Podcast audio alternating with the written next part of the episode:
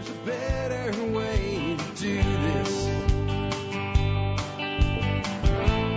Let me show you a better way. Hi, folks. This is Jack Spirko with another edition of the Survival Podcast. As always, one man's view of the changing world, the changing times, and the things we can all do to live a better life if times get tough or even if they don't. Today is June the 12th, 2014. This is episode 1366 of the Survival Podcast. Today I get to welcome back Jen, Jen Mendez of uh, PermieKids.com. She's here to talk to us about teaching self-reliance and preparedness in our children's lives and doing so at an age-appropriate way so that we, in, you know, instill empowerment versus unnecessary fears. Before I bring her on, though, let's go ahead and take care of our sponsor. Sponsor of the day, number one today, Backyard Food Production, the awesome, the illustrious Marjorie Wildcraft, who lives somewhere southish of Austin. It's as close as she gets to giving away her real location. I can tell you what, I've been there. It's really, really cool. And uh, she has really gone a long way to feed her family from her land by turning her backyard into a food production machine. That's what her DVD series entitled Growing Your Groceries can do for you. Check her out today at backyardfoodproduction.com. And uh, I'll tell you what, her techniques work whether you've got a tenth of an acre in the city or 10 acres in the country. It doesn't matter. They can be scaled up or down to fit your needs. Next up today, Ready Made Resources, the company that says what it does and does what it says. All the resources you need, ready made, ready to go. Point, click, and buy on their website. Check them out today, readymaderesources.com. Everything you need for your prepping from the tactical to the practical, from gardens to guns and everything in between. You'll find it at readymaderesources.com. Uh, next up, want to remind you guys about the Member Support Brigade. We have great discounts for you there. Over 40 different companies provide discounts on things you're probably already buying. And it's how you can support this show at 18.3 cents per episode. So when you're done with the show, if you think, you know what? Jack's show's worth 20 cents a day. It really is. Two, two dimes for that? Yeah, that's worth it. Consider joining the MSB. You don't have to. The way I run the show has always been that way. The show's free, the blog's free, the forum's free, everything we do is free really from a standpoint of content production. We do have some extra content for you in the MSB. We have over $150 worth of free ebooks as well as all those great discounts. It's our way of uh, providing value for value and uh, asking you to uh, financially support the show if you believe it has enough value in your life to do so. Uh, on that note, let's go ahead and remind you guys also if you want to be part of the MSB, but you are in uh, in the line of service to our country and to our people, and I mean that either as military, law enforcement, or Peace Corps, or a first responder like an EMT, paramedic, or firefighter, and that's active duty or prior service for any of those professions. If you email me before, not after you join, again, before you join, you put service discount in the subject line. You send that email to jack at the survivalpodcast.com and uh, you tell me about your service in one or two sentences, I'll send you that discount code before you join to thank you for your service so you can save even more money on an already great membership. Um, that is the email address for me. A lot of times people say, Jack, I need to find your email address. I give it out pretty much every show. Uh, there's no super secret squirrel email address. All my emails go to the same place. I don't have anybody that works for me that, that reads them. I read all my own email. I respond to many. There's no way I can respond to all of them. Again, the email address is jack at the survival podcast. Dot com. It is the most likely way to get a response from me, certainly more so than Facebook or Twitter or something like that. Anyway, with that wrapped up, let's get into the year that was the episode. The year is 1366 because the episode is 1366. Alex Shrugged has this for us at tspwiki.com. A brewery for the modern day.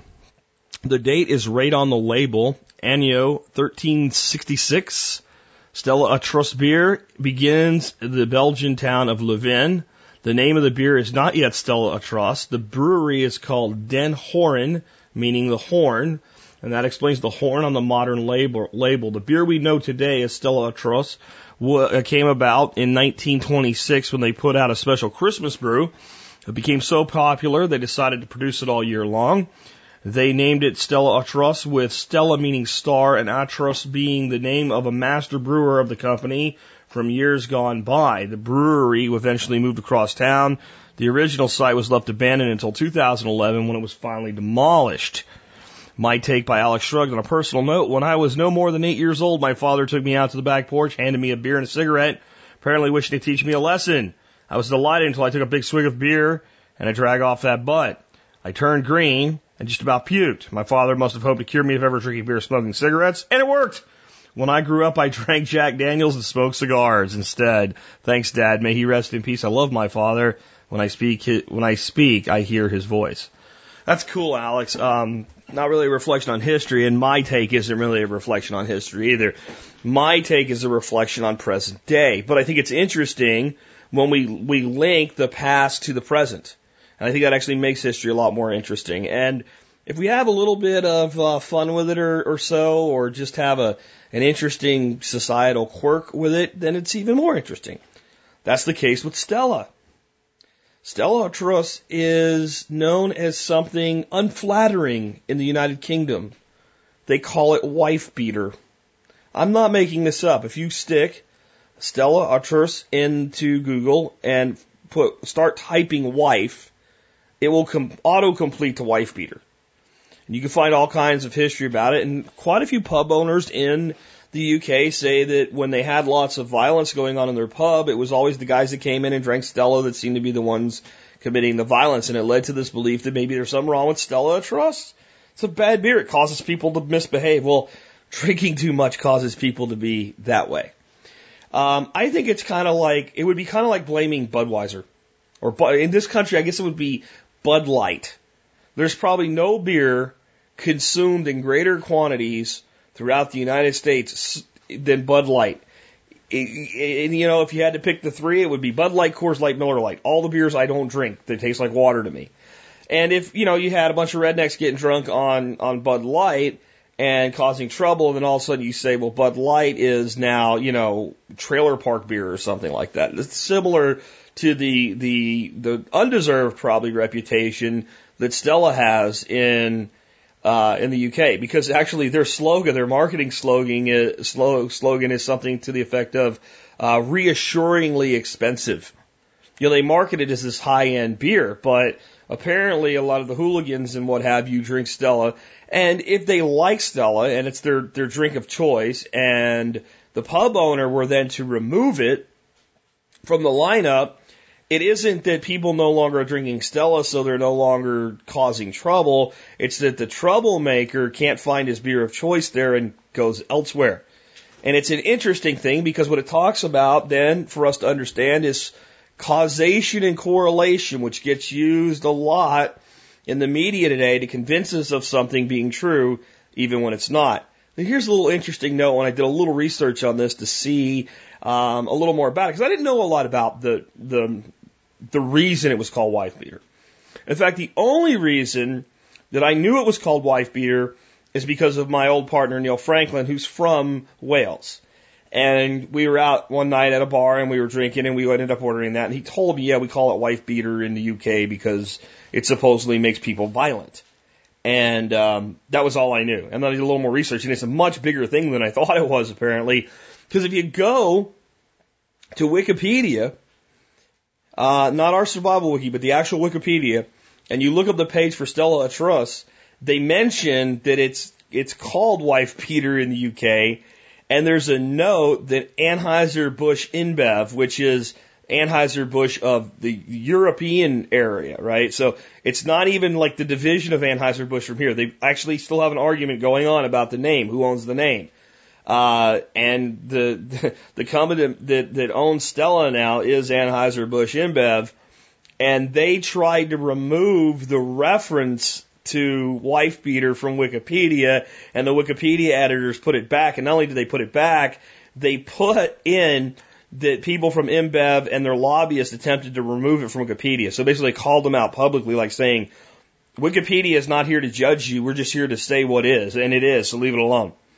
So to me, it's kind of interesting that this beer that has all of this kind of a gossip story around it now, and this certainly undeserving reputation because I, I've never noticed any more feelings of aggression or what have you after drinking a Stella than drinking, oh, I don't know, a Heineken, right? I mean, it's, it's beer. It's what it is. It's, there's nothing in it other than, you know, hops, water, yeast, and malt. That's it. So it's not a fair thing. But then to understand that that beer and its modern brewery goes all the way back to 1366, What that does for us is tell us how long beer's been with us. And if you want an interesting look at history, folks, check out a little documentary. You can get it on uh, Netflix if you have it. It's called How Beer Saved the World. Pretty interesting. Anyway, with that, enough of the history segment. Let's talk about the definite present with uh, a really awesome woman named Jen Mendez. And with that, hey, Jen, welcome back to the Survival Podcast. I'm great. I'm great. Thanks for having me back, Jack. We have. We were just kind of talking off air. It's kind of a, a topical thing, and you were asking me if I uh, was thinking about this when I was doing a couple of my shows recently on public education, and the answer is no. I Dorothy does such a great job um, of doing all my scheduling for me. I pretty much check out my my interviews usually the day of or the day before at most.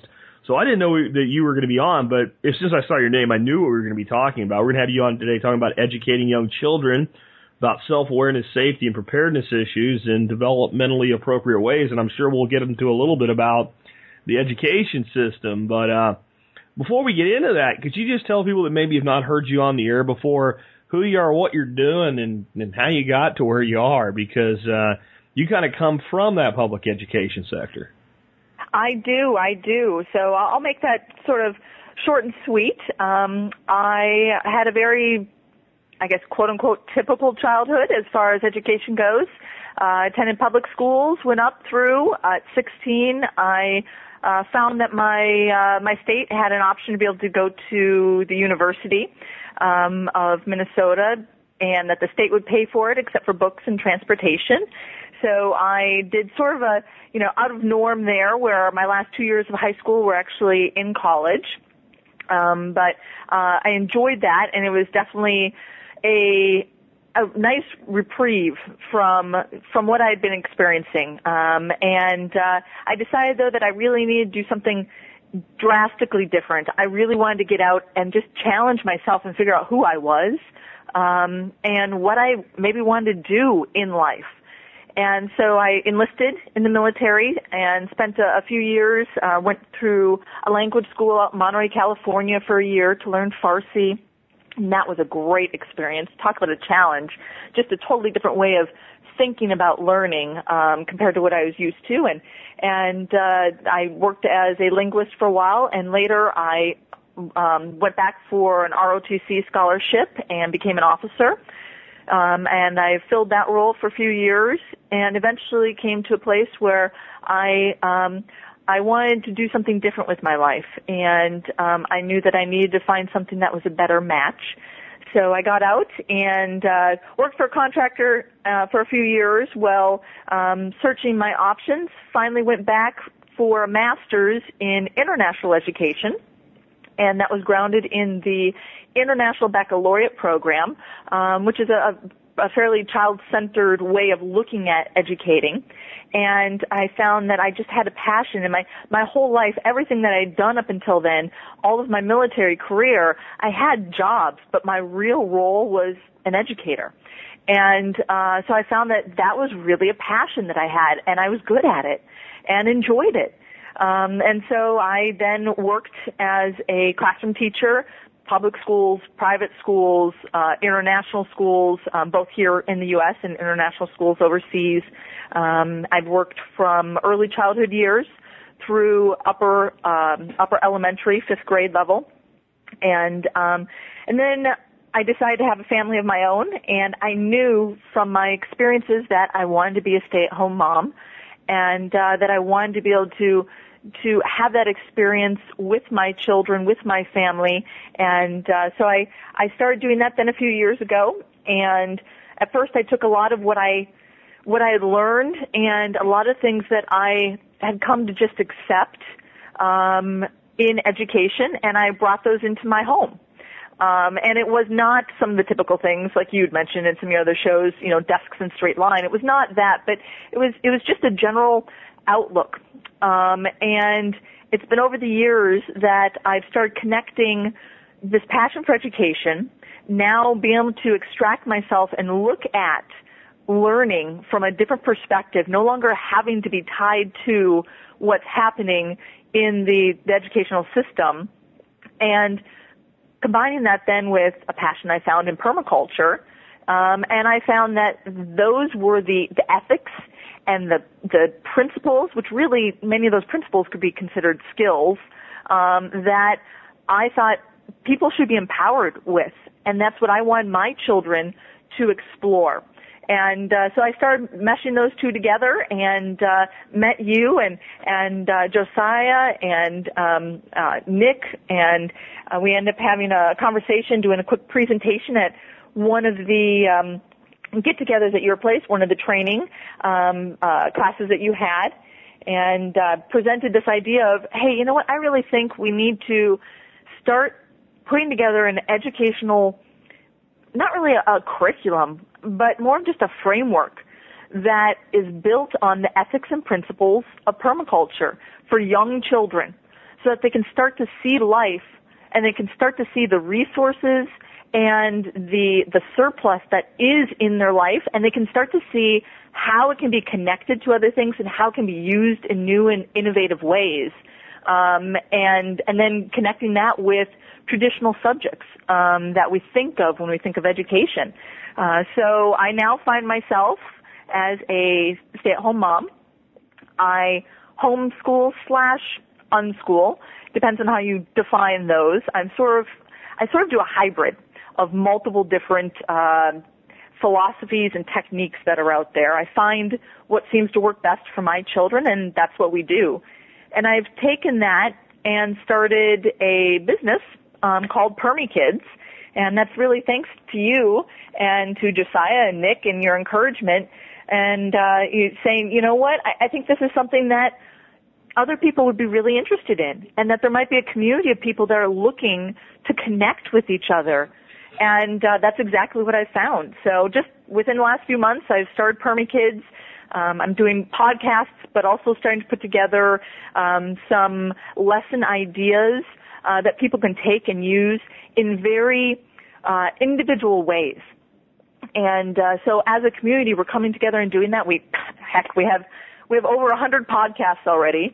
Um, it's crazy how time flies, and uh, and just getting a lot of great emails from folks. And we're starting to again come together. And I had people coming out of the woodwork saying, you know what, I really want to do something different for my kid.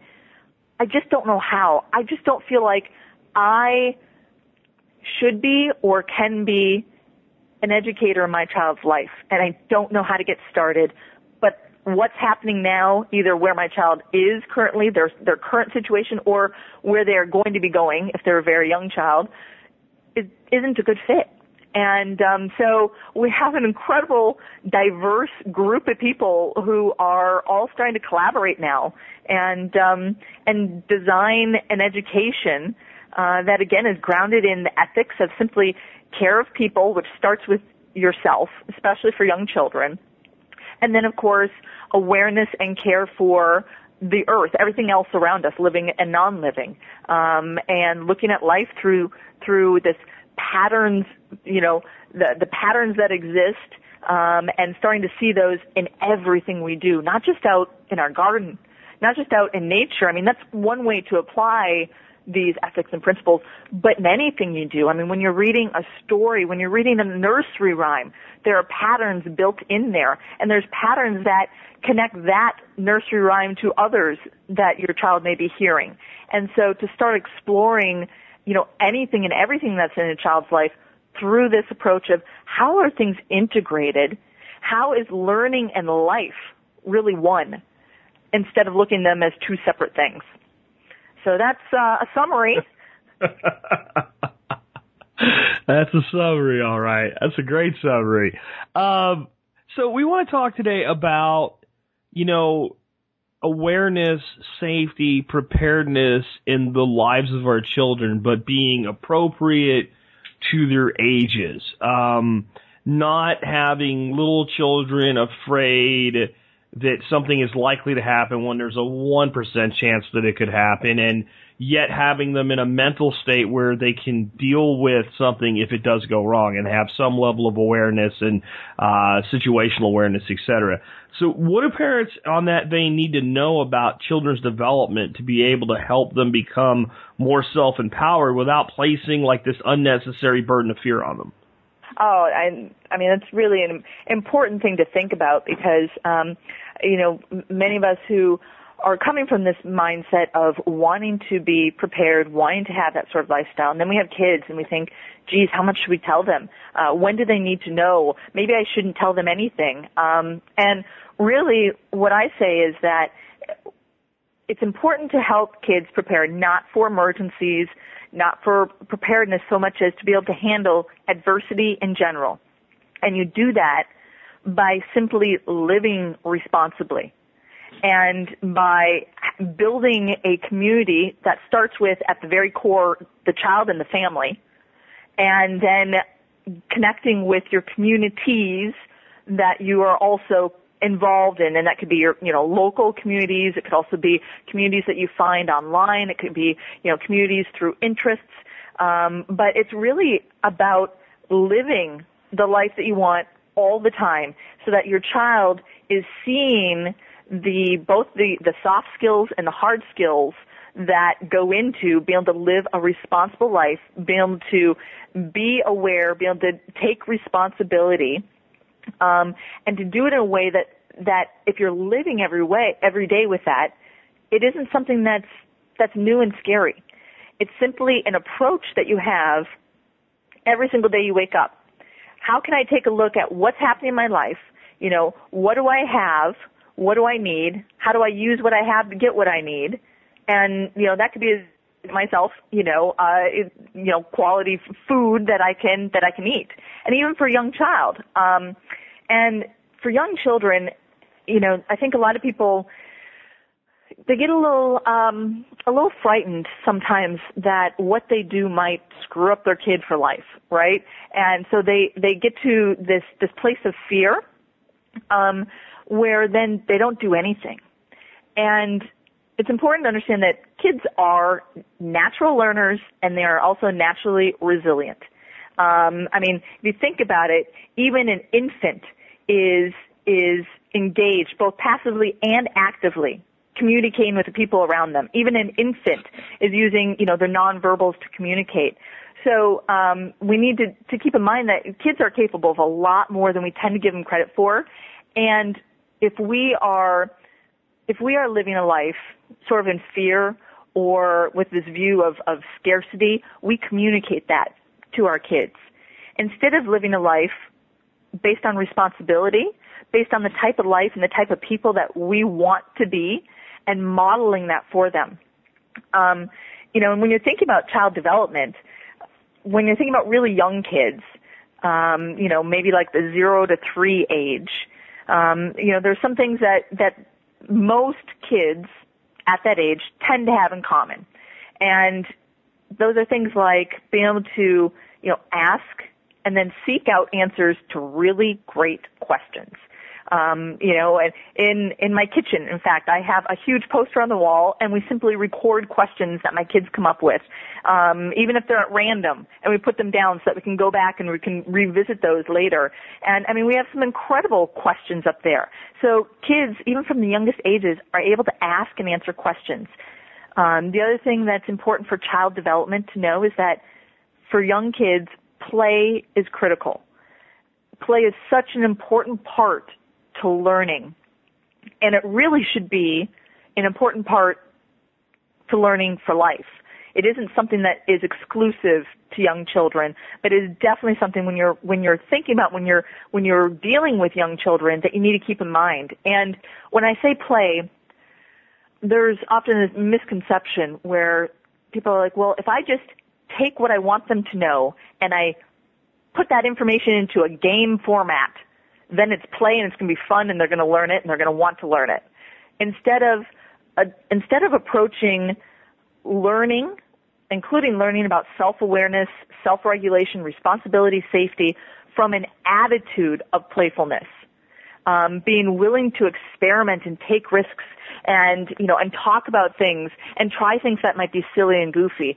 So approaching learning through an attitude of playfulness not just taking information and again shoving it into a game and saying, well, now it must be fun for the kid.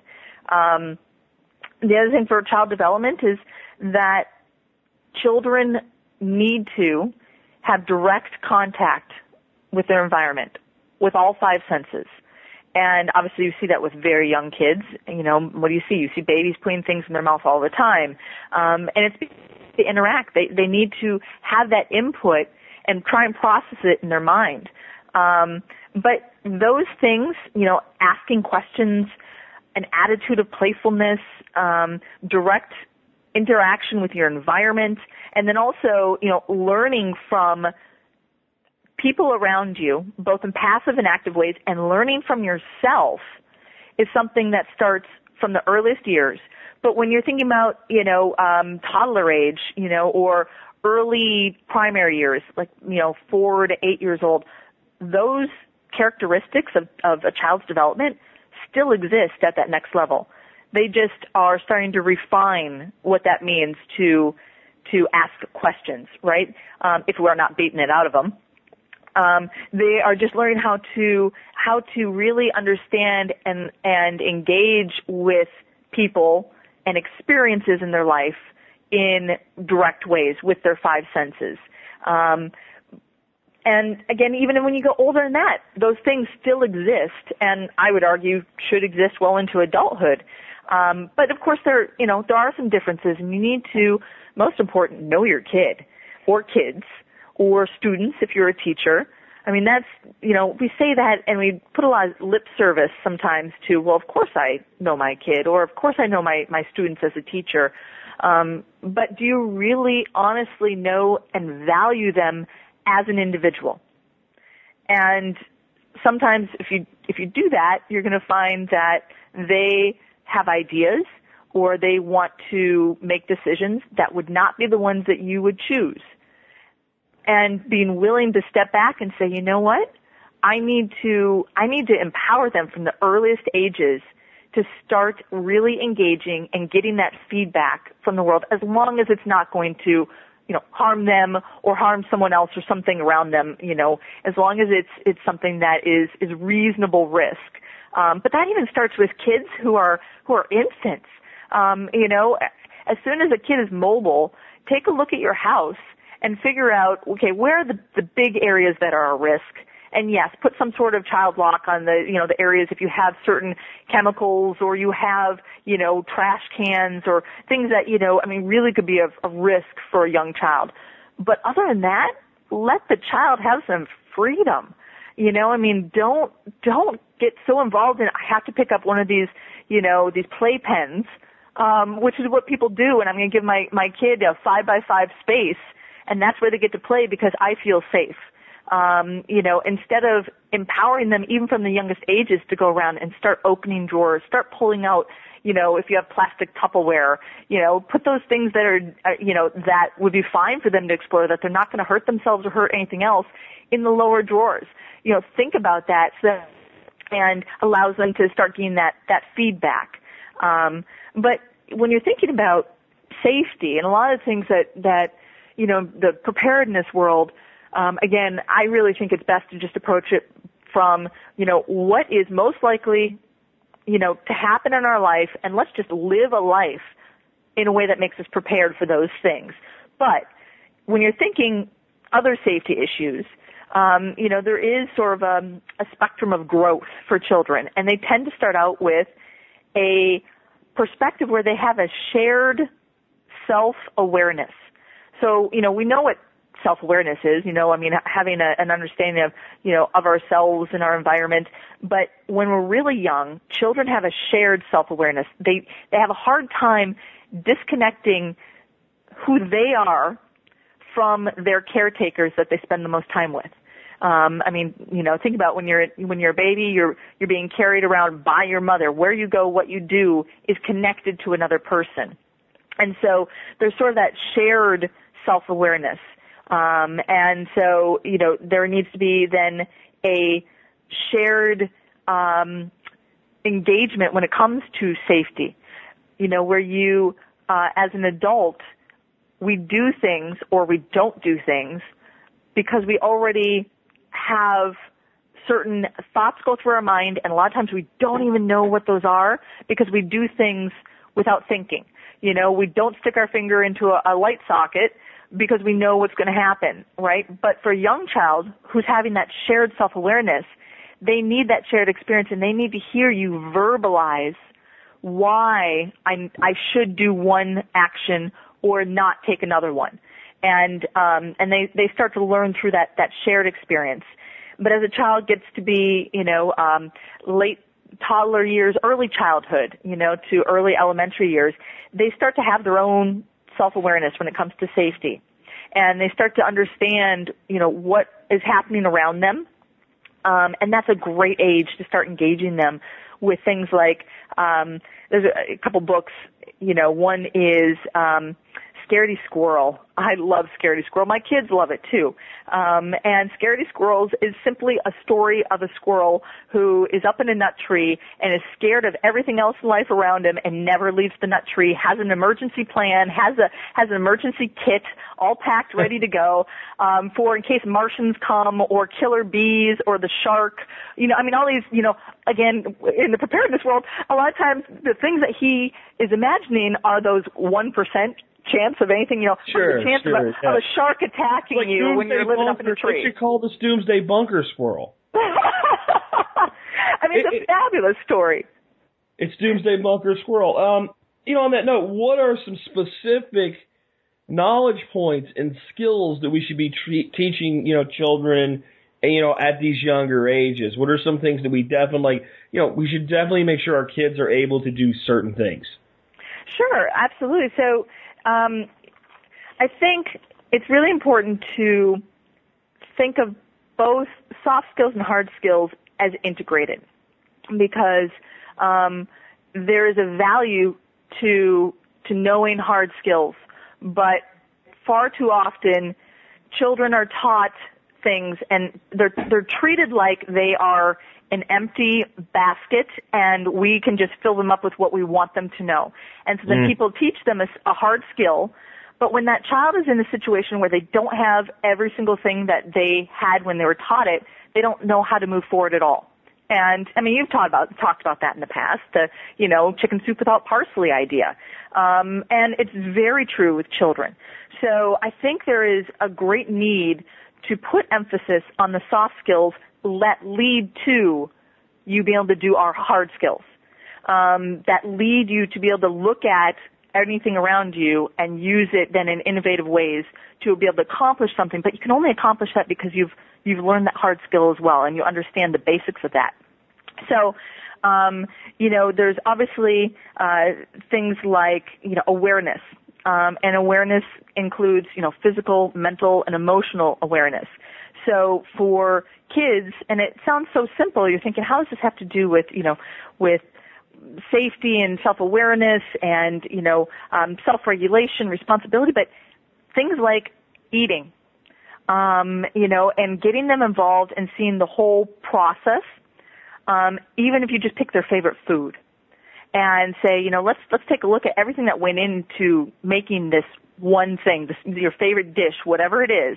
You know, where did all these things come from? Um, if we wanted to make this, could we even grow these things? You know, could could this be done here? Um, so you can use something that's already of interest to them, um, and doing things like, um, well, you can do things like role playing, um, which is always great with kids, kids of all ages, right?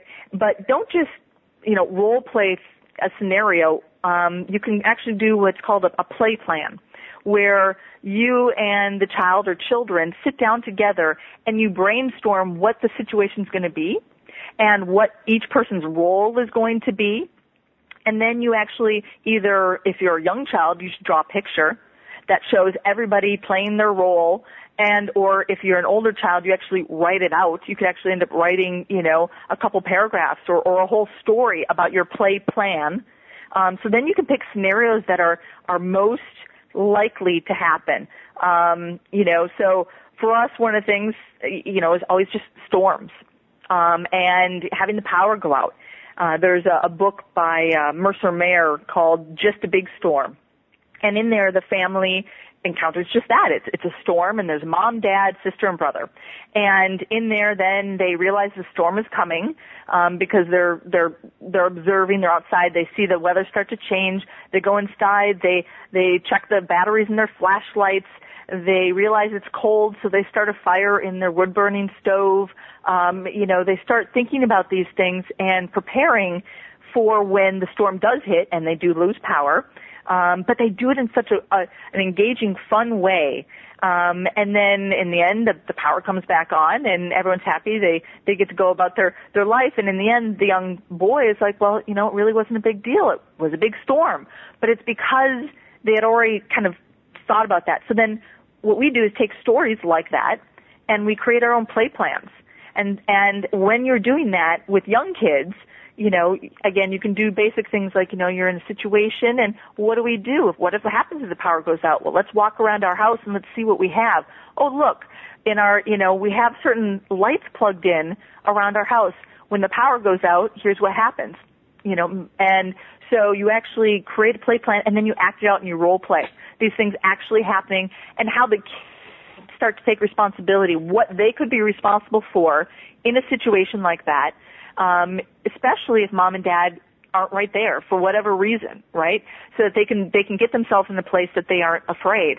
And then for older kids, you take that exact same thing, that exact same play plan, but now in your play plan you start adding things like a document a documentation kit, which actually you just talked about in a previous episode too, right? And and the importance of having that if you had to to leave the house, right? Well, if you're doing a play plan like this, you can actually create together as a family the documentation kit. Talk about what should be in there, why it should be in there, where it should go, where, how many of them you should have, where you should place them around your house or in, you know, your vehicle. But you're doing it all through role play and preparing to role play right? And so you can actually do this together. So even if you have a young child who doesn't fully understand what's going on, they now know that they have this book that they helped create and they flip open this page and they know exactly where grandma's phone number is, right? And so they are, they're now empowered to actually get themselves in a place of, of safety and feeling secure in a situation. You know, let's, let's, let's think about that one right there for a minute. So, I think a lot of people realize that it's important that our kids know how to do things like dial 911. So you fall over and have a coronary, your kid's there, and your kid's smart enough to dial 911. What you just said is really important that that kid can figure out how to call grandma or Uncle Joe or somebody because sure, 911 is who you need that kid to call first. Uh, you need them to get, to get somebody there to help you, but at that point, your kid needs somebody and you're busy having a heart attack. So I think that's something like people really leave a big hole in is, is making sure that kids can reach out to other family members in a scenario like this. Absolutely.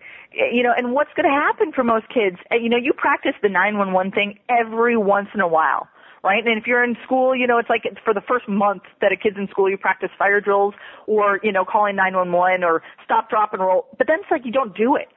So what's going to happen when the kid is actually in a situation? The likelihood of them truly recalling that is not great. But how often do you call grandma or your neighbor, whoever is in that child's life?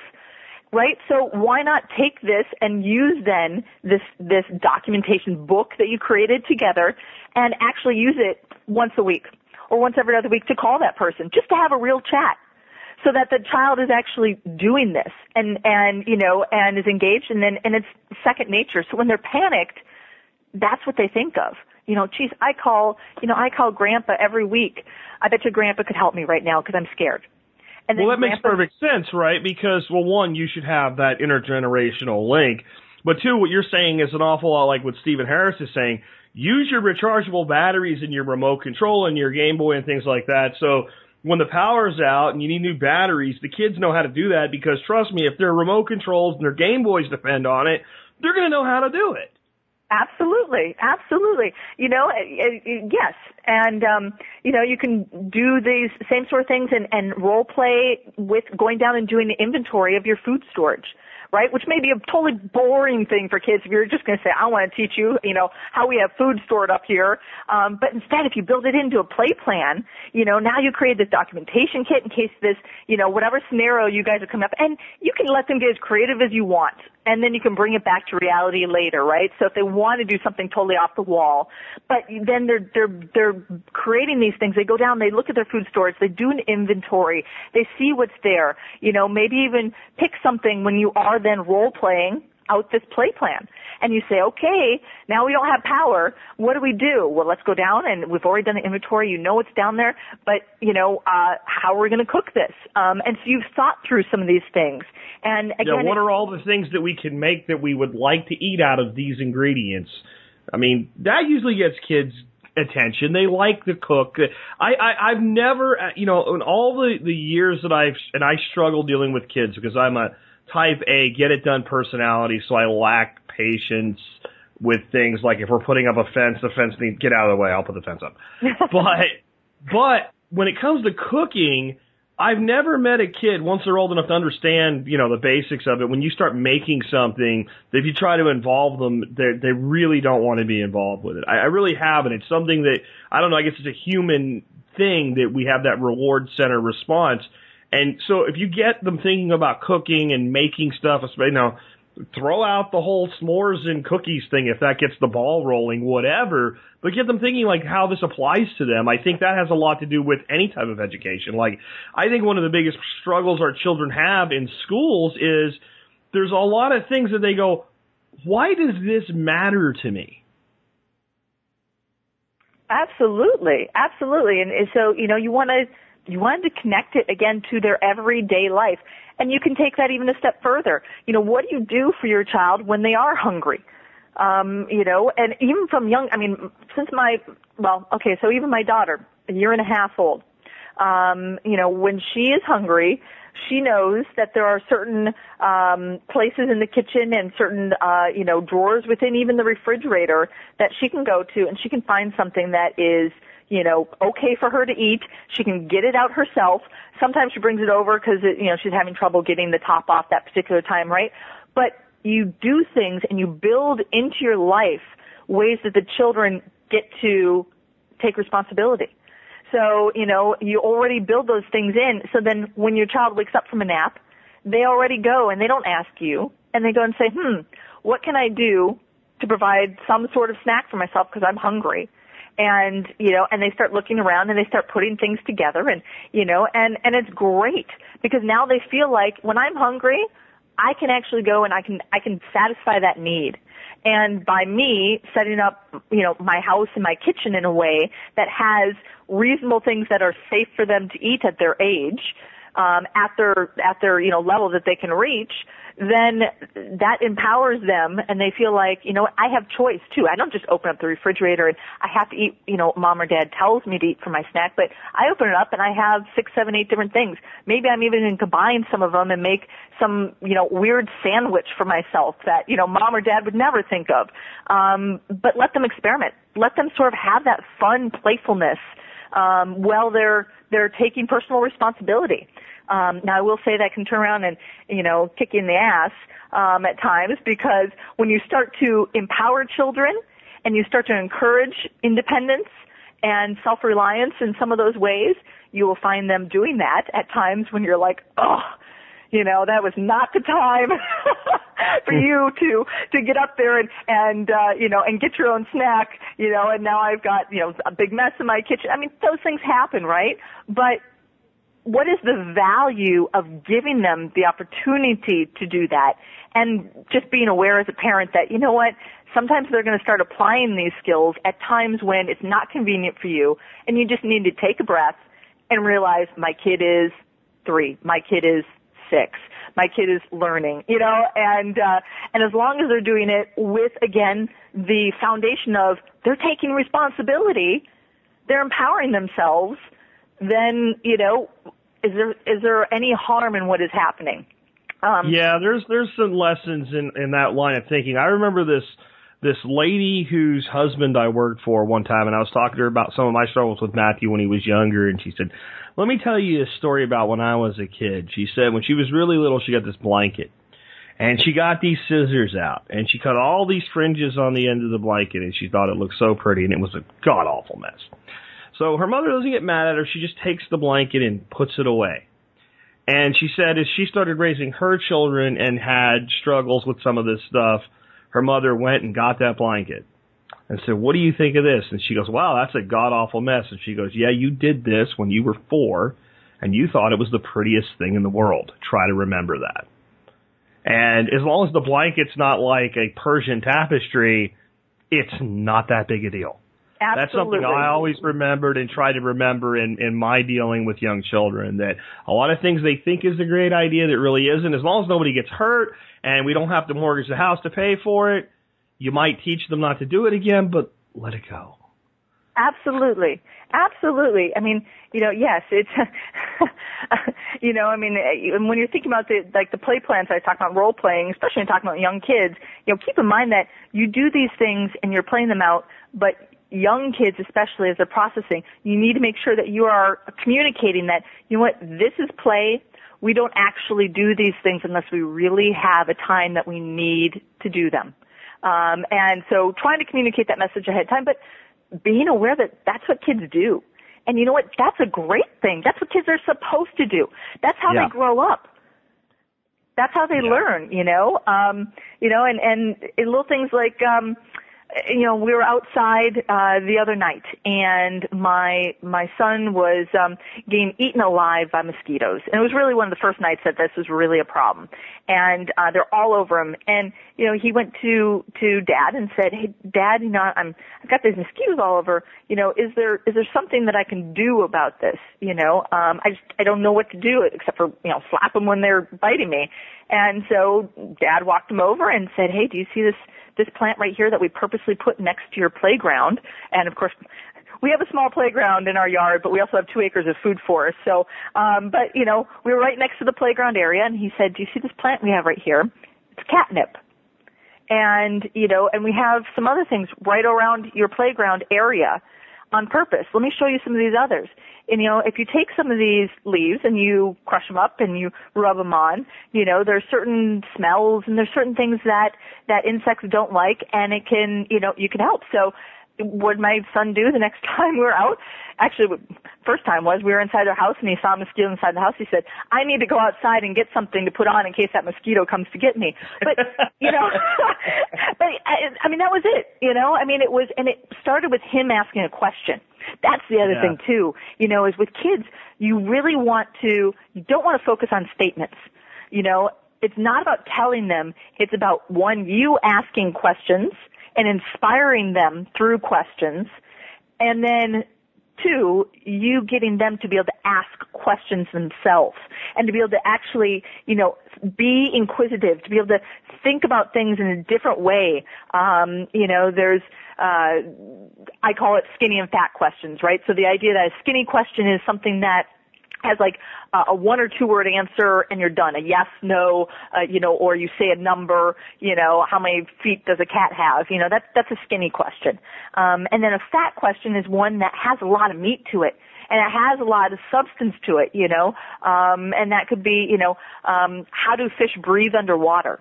And so you want to help kids start to ask those questions and you want to recognize when they do because kids ask those questions and we as adults sometimes don't even notice that they ask them. And because kids' attention spans are limited, they go from that and they move on. And we need to capture and bring their attention say, that is a great question. You know what? Either right now let's let's look into that like like my husband did with the catnip right or with the other stuff that we had around us you know he went around and started showing him some things and different uses um that it might might have for him um and then you know there are times where you're not in a place but you say you know what? What a great question. You know what? Let's take just a moment and let's write that down because I think that is such a great question that we want to come back and, and explore that.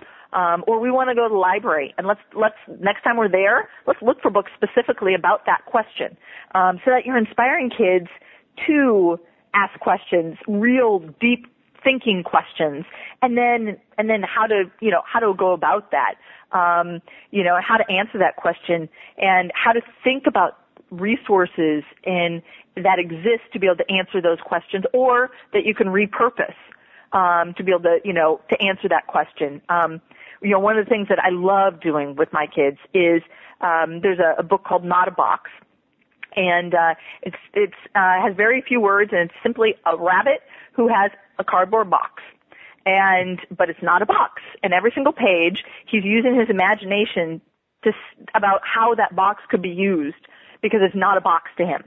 Um, and so you know, taking fun things like that and doing that in your own life with your own kids when they ask questions. You know, um, you know, it's not a flower pot. It's a make it up. You know, find a way to use it. Um, Turn use, Yes, yes. Um, you know, and start to get creative so that kids then are empowered when they're in a situation that is stressful, that is, you know, a risk to their, to, you know, to their safety potentially, that they can look around and see things around them in a whole new perspective. Um, and by simply doing fun things like that, you empower kids that way. Um, so yeah, absolutely, you know, or um, you know, going on resource hunts or scavenger hunts, right, around your neighborhood or your yard. Um, but instead of, you know, looking for, you know, a 1964 penny or, you know, whatever you put on a, a, a scavenger hunt list, you know, why not put resources that have to do with with food, with water, with community, with energy, um, you know, in your scavenger hunt um, you know, or I Spy. That's another great one for kids. Um, you know, the I Spy game or 10 questions, right? But you can do things where you're drawing their attention to things around them. Um, or for that matter, when they are in, you know, let's say they do go to school, um, you know, and, you know, you want to help your child start to have some sort of understanding about if there was a situation and they found themselves, you know, for whatever reason, I'm not able to get there and there's an emergency situation and they need to get themselves home, how do they do that? Well, I Spy is a great way to start that with young kids where you can start noticing certain things around you, certain things on, you know, the, the, um, the roads that you're often on, um, and having them take note of those things through games. Um, that's just, you know, a, a great way to think about it. Um, and, uh, you know, and also rhymes um, you know, children's rhymes, um, or songs. And, uh, you know, and not only do a lot of rhymes and songs have important messages, um, you know, but there's also connection to historical events a lot of times through rhymes or songs. And so you can, you can start with something that's really fun and playful for the kid. And if they are engaged and interested, well, you know what? Let's research a little bit about the author or a little bit about when this nursery rhyme was written. What was really happening at that time? Um, I mean, you do the history segments, right? But you can connect history and real events, but in in child-friendly ways through things like rhymes. Or for an older child, if you're not reading um, you know, Greek and Roman mythology stories, um, some of the classics. If you're not reading, you know, Aesop's fables and, and, you know, Grimm brothers, you know, some of these, these stories are out there. Think about picking up a book. And, you know, I mean, you don't have to buy it. You can go to your local library and just get one that's translated well that actually is, you know, communicates the original message. But, you know, these are things that have great, um, messages that are presented in a way that the child can grasp, and even if they don't get the entire whole meaning of it, they pick up bits and pieces. And as you repeat those stories or repeat those rhymes and songs throughout a child's, you know, growth and development over the years, they start to see different things in that story. And they start to tease out based on where they are in their development. Um, and so, you know, what a great way to connect you know, real events that are happening and then, you know, if, if there is some sort of connection to things that are happening today, you know, be real and, you know, have some of those, you know, discussions about things that are happening when you're in a safe environment with the kid, you know, dinner as a family. Sit there and, and talk about, hey, you know what? We were just reading the story the other day, and you know what happened to me today? I was on my way to work and I had a flat tire and you know here's what happened and here's some of the things that that I had to you know think about and overcome. But you know what? I'm so glad that you know the other weekend uh, I took a look to make sure I I you know had my you know spare tire and that you know it was still looking good. Um you know hey you know hey Susie you know I don't I don't know, have I ever showed you where that is in the car? I know you're nowhere near 16, but, you know, would you like to look at that? Maybe after dinner, or, you know, or maybe this weekend, you know, we can go and do that. I can show you exactly how I had to do it because, you know, it was really a learning experience for me. And so you have these real conversations, but they're grounded in something that was fun and playful and, you know, child centric. That makes a lot of sense, Jen. So, I, kind of just on a, a note with some of the things we've been talking about on the air recently, do you see a difference in the way to approach this with children who are homeschooled or unschooled versus children that are schooled in, we'll just call it conventional educational models? You know, overall, I don't think there's a lot of difference in how you approach it if you really take on the approach that we're going to create a life and a lifestyle that that shows and, and models for our kids how we want to live a responsible life and how we want to be thinking about these things. And again, over dinner, we have real conversations about things that are happening or even things in the news, you know, and, and, and engaging kids in that. That there doesn't have to be a lot of difference because even when kids go to a traditional school, they're spending a lot of time at home. But what you do need to be thinking about is that if a child is going to any other sort of, of um, school or spending a lot of time at, another activity. I mean, it doesn't even have to be you know formal education.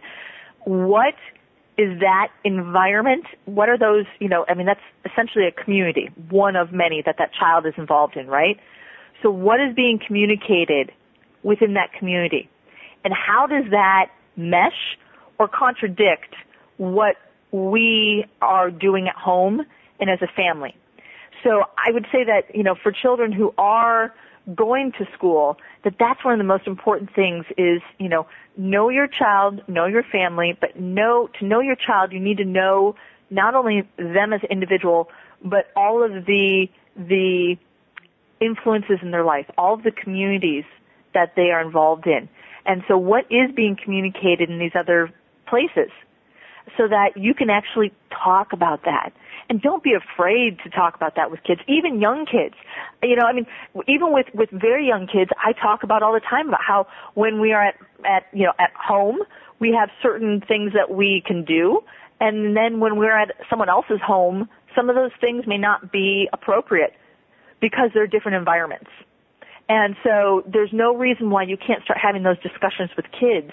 But to do that, you need to know what's happening. And, you know, so, um, and then the other thing is, if your kid is going to, you know, another, another place for, for education or again, even for just an activity where they spend a lot of time, you need to know what are the most likely things that could occur. And, you know, and so that you then, when you are at home, when you are thinking about how we live our life responsibly, that is a real possible situation for your kid, even though you as the adult may not spend much time there you need to think about that for your child. And so that you can be incorporating that into your play plans. You can be, you know, drawing connections when you're reading books. Um, again, like, you know, just a big storm. I mean, that's a great one. What happens if you're at school, you know, and the power goes out? What do you do? Have you guys talked about in that class? Um, you know, a, you know, a fire or, you know, whatever it may be that would be, in your case, most likely. I mean, depending on where you live, um, and that's you know, that's the other thing about hard skills versus soft skills is that, you know, uh, hard skill in one in one situation or in one environment may be totally applicable, but you know, if you haven't thought through how to help kids have the right mindset to just just be able to take responsibility, calm themselves down, find resources in their life, both people and things, you know, when they are in a different environment, be it home versus school, be it, you know, living in one state and your, your family up and moves to another state, how they can adjust. Um, so I think that is probably one of the biggest things is that, you know, you want to, you want to just be aware and you want to help your child be aware that there are different environments and there are different things that, that we need to be aware of and, um, and these are the ones that are most applicable to you and also These might be the ones that are most applicable to you when mom and dad are not around. And then what? You know, then who is who is available? Who's in your life? You know, and again, beyond the the 911 dispatcher, beyond just run and find a police officer. You know, um, I mean, because that's not always reasonable. I mean, who are really the tangible people in that child's life? And then realizing that and helping the child realize that they themselves are an important resource. That what they have, their knowledge, their skills, right, their grounding and, and who they are is an important resource whenever you're in a situation like this. Absolutely. Um, what are some resources you'd suggest for parents to have on hand, either for everyday education or in an emergency situation?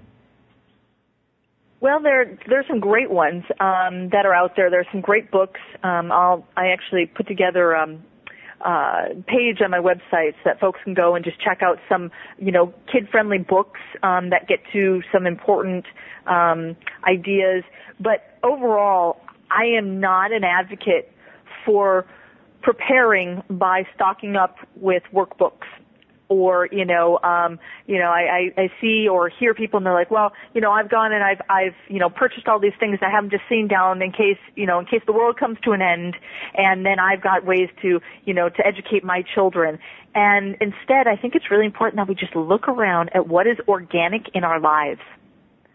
And those are the resources that are probably the most powerful learning resources every day and in an emergency and so, you know, looking at those and not just when, you know, times get tough, right? But looking at those when, when it's not really a big deal, when no one's going to get hurt and starting to recognize those things. Um, but there, um, there are some great books out there, um, and uh, one of them for for parents um, to understand the importance of the soft skills and how they can then apply to be able to to actually use hard skills in creative, innovative ways is a book called Mind in the Making um, by Ellen Galinsky.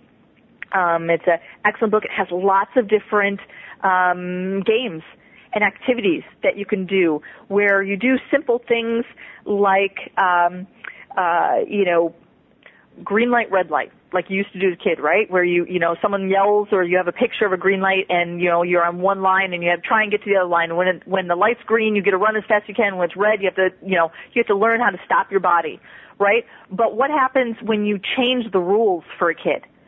So now every time that you say green light, you're supposed to stop, right? So it's counter to what you normally think of and how you can help a child um, be able to be very conscious about their thinking through really fun games like that. Um, there's um, another one for for those who are really interested in how do I how do I you know take these soft skills and then help my children learn hard skills. There is a book that I um, came across. It's an excellent book. It's called Teaching Primitive Skills to Children. It's an instructor's manual. So this one's for adults um, by Jeffrey, and I'm going to mispronounce his last name, but Gottlieb. Um, and he wrote this, and it is spectacular. It's you know, and it teaches you how to teach your children some of these hard skills, how to not only you know build a fire, right, but also things like how do you cook without electricity um, or power, right? Primitive cooking is one of the skills that's in this book. Um, so that's an excellent one. Um, another thing is, you know, to um, to simply connect with other people. Um, to you know to start talking as a you know as a community about what you're doing, what's working, and you know and to create our own resource in that way. Um, I mean, there's all these things out there, and what I try and do with, with Permie Kids um, is I want to, yeah, we are creating some stuff ourselves, but a lot of it is about connecting to things that are already out there making you guys aware of these resources that exist. Um, many of them either free or available through your library, um, and you know that you can you can get, you can combine and, and use. So um, coming together as a community and sharing, uh, and you know I've started doing uh, monthly hangouts, you know Google Hangouts uh, with people in, in the Permie Kids community who've come to me and said, you know, geez, I really want to want to collaborate about issues just like this you know, what sort of resources should I have? What are people doing? What works for them? Um, and, you know, and so doing a monthly hangout with folks where you just get together and you talk. Um, in fact, we're doing one this Sunday, and uh, you know, I've already, you know, have, um, you know, well over half of the spots. You know, people said, "Yeah, I'm in. I want to. I want to start talking with people and building our own community, even though we are miles away potentially from one another." Um, so, you know, that's what I would suggest is start taking a look. There are resources galore out there.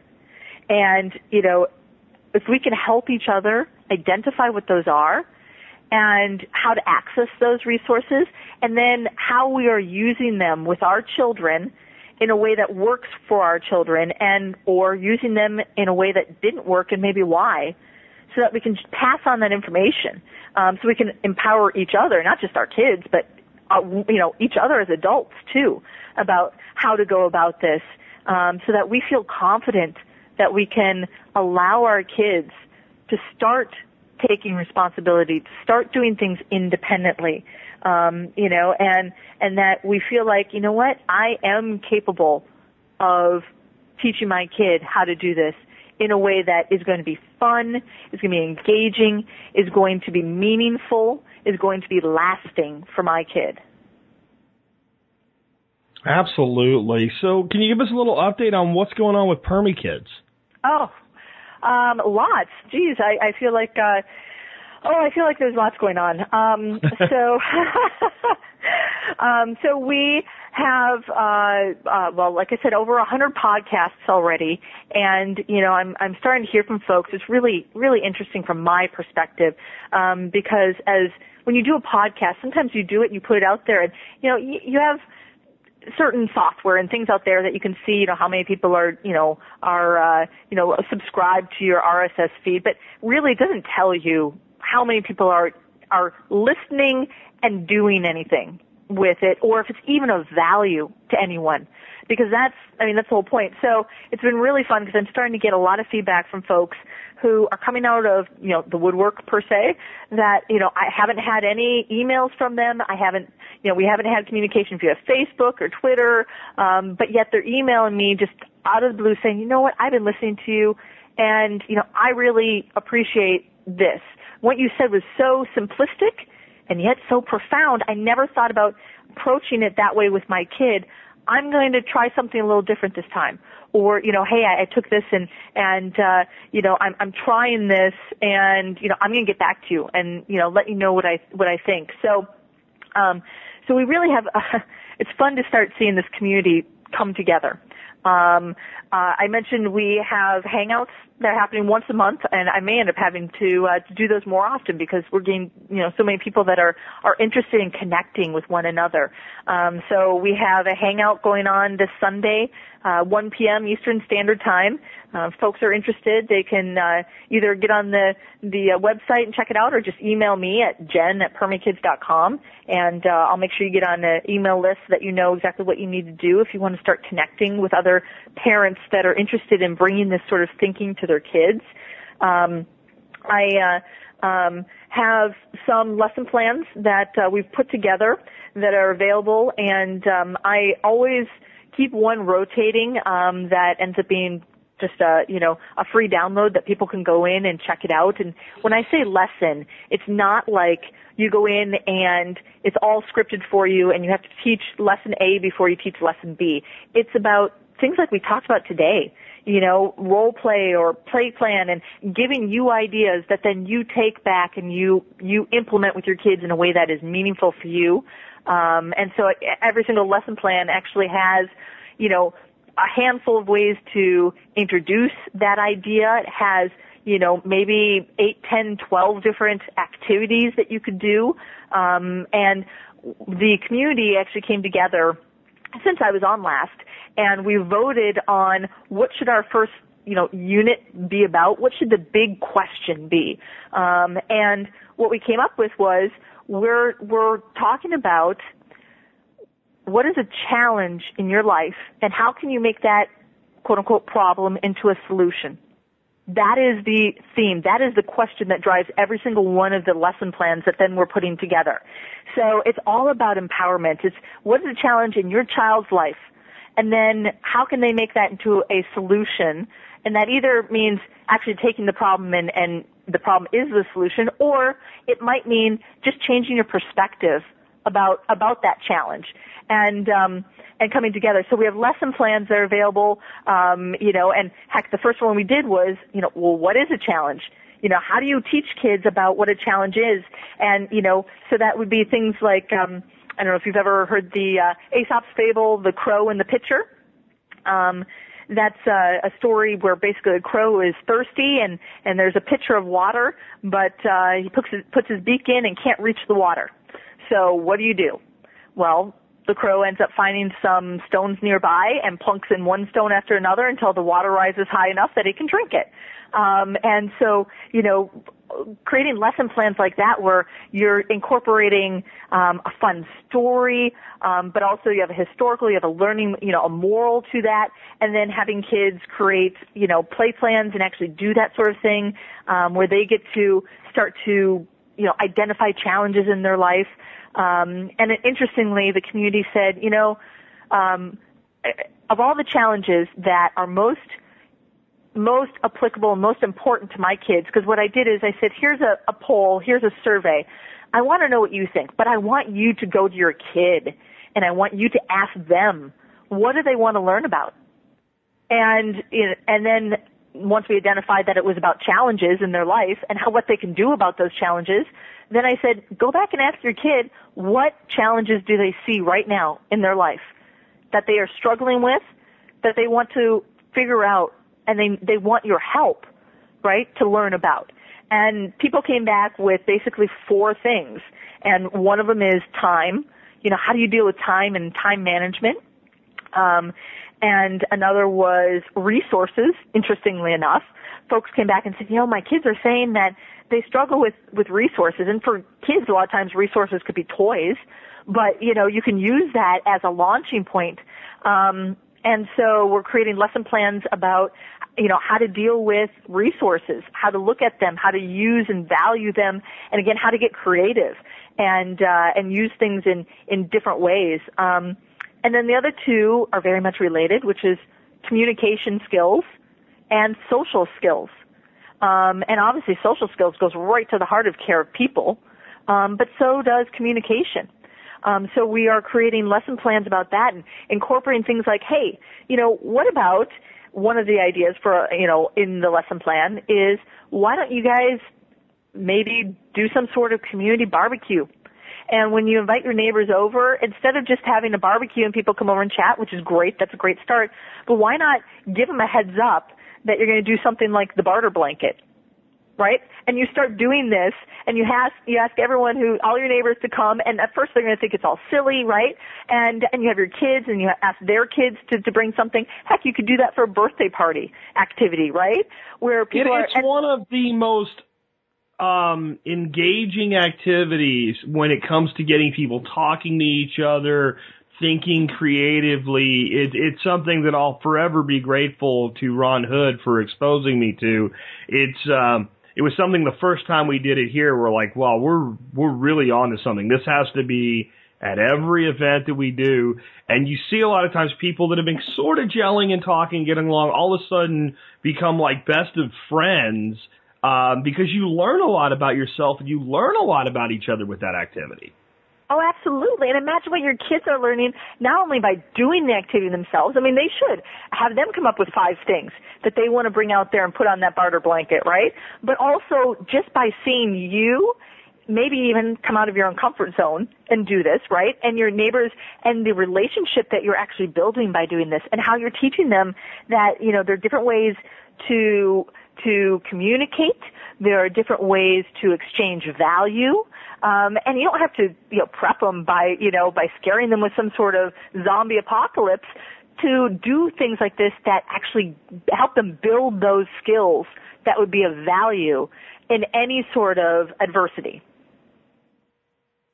Absolutely. So, uh, how can folks learn more about what you're doing, Jen? Oh, um, well, you can um, check out PermieKids.com. And uh, it's just a main um, page right now, but you'll see on there there's a link to the podcasts. So if you want to check those out, Uh, podcasts also go out through RSS, um, and I have a, a link on the website so you can find that. Uh, they can also you can get them through iTunes if you you know choose to do it that way. Um, and uh, and there's also a link to uh, the Facebook page right from there, um, or the store if you want to check out what some of those things are. The other thing is, is if folks want to um, to join the email list, um, I email out um, at least once a month um, some lesson plan ideas like this. I put it out and I say, hey, you know what? I, I want to give this to you guys because I want to know what you think and you know, and then gain some feedback from folks. How can we refine this? How will you use this? And so, you know, if you just want some some more, you know, ideas, jump on the email list. Um, and that's also a great way to to be notified when we do more of these hangouts. Um, you know, I'm getting folks that are not only coming to Permie Kids, but you know, there's some folks through um, Perma Ethos community who are looking to join us at the the hangout this Sunday. There are some folks that I've connected through uh, the um, uh, the the PRI website um, and some um, articles have gone there that I've connected to who are doing things who are actually teachers who are putting together a school garden. And so, you know, we have uh, actually two um, individuals who think they might be able to join us for this next hangout that are coming from that perspective. Um, so, you know, and the, getting on the email list is another great way just to be notified of these different events and how to connect with each other. Because again, you know, there are so many resources out there and we are all great resources for each other. Why are we not connecting and sharing those in a way that is accessible and documents it so it's available for us and for others who maybe can't be there for that one hangout, right? But is available for others um, throughout, you know, throughout time. Absolutely. Well, hey, let me just say, uh, thanks for being on the air with us, and thanks for all the work you're doing to uh, to try to give parents more options in uh, bringing up really great kids into really great adults. Well, thanks, Jack, and I really appreciate the the inspiration. Um, you know, I did this with my own kids, but it feels great to be able to to take that and actually build upon it and just share with people out there. And the response and how we are coming together as a community is is inspiring. And the way I look at it is the more I give, the more that that I end up getting really because we come together and each one of us are bringing something forth and what we end up having the whole is so much more valuable than the sum of its parts. And so you know the more that i can give and if what i do or some of the ideas are of value great. I want people to use them. I want them to take it tweak it add to it you know do what you want. Um, you know, and the whole thing with Permie Kids is that it is licensed under Creative Commons and where it's just all you have to do is, you know, uh, if there is an original idea that that you heard there, you know, it'd be great if you'd reference where it came from, and it and then I want you to be willing to share your ideas as you build upon and you do something new and innovative. I want you to be willing to to share that information out there too um, with others. And so I, I want to say thank you to you too, because again, if it if it wasn't for you, I would definitely still be doing this with my kids, but um, I wouldn't necessarily be sharing it the way I am. And um, hearing from people that what I have to say is of value to them, and then what they have to share has been incredibly valuable for my kids. So overall, you know, we're we're creating um, an educational opportunity that is something that's more than I could just do on my own, and it's because of the community. So thank you, and thanks to everyone in your community too, because um, when I came on last time, you know, your uh, the TSP community really came together, um, and uh, because of that, I, I did send you an, an email, and hopefully you can put in the show notes. Um, I'm going to throw together a couple uh, uh, discount codes um, so that uh, you know as things move along here, um, I have some lesson plans available. Again, some are free right now. Every single month, I send out more through my you know the email subscription, um, and then come around the end of this month, I'm I'm probably going to open up a membership opportunity where people can um, become, you know, a member and get everything that I do just for one set price per month.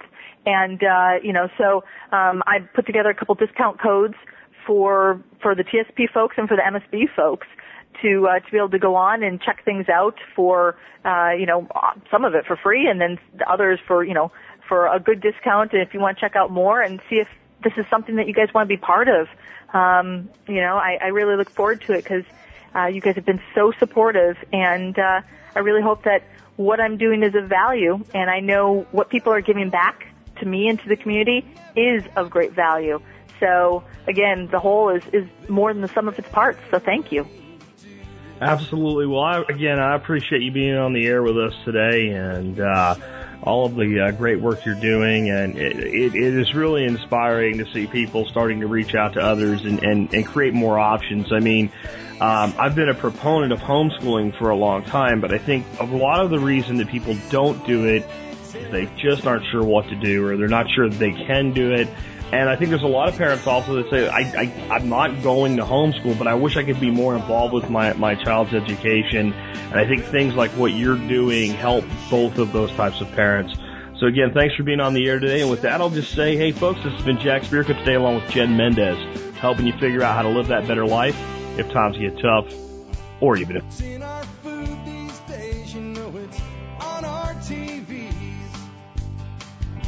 Sometimes we forget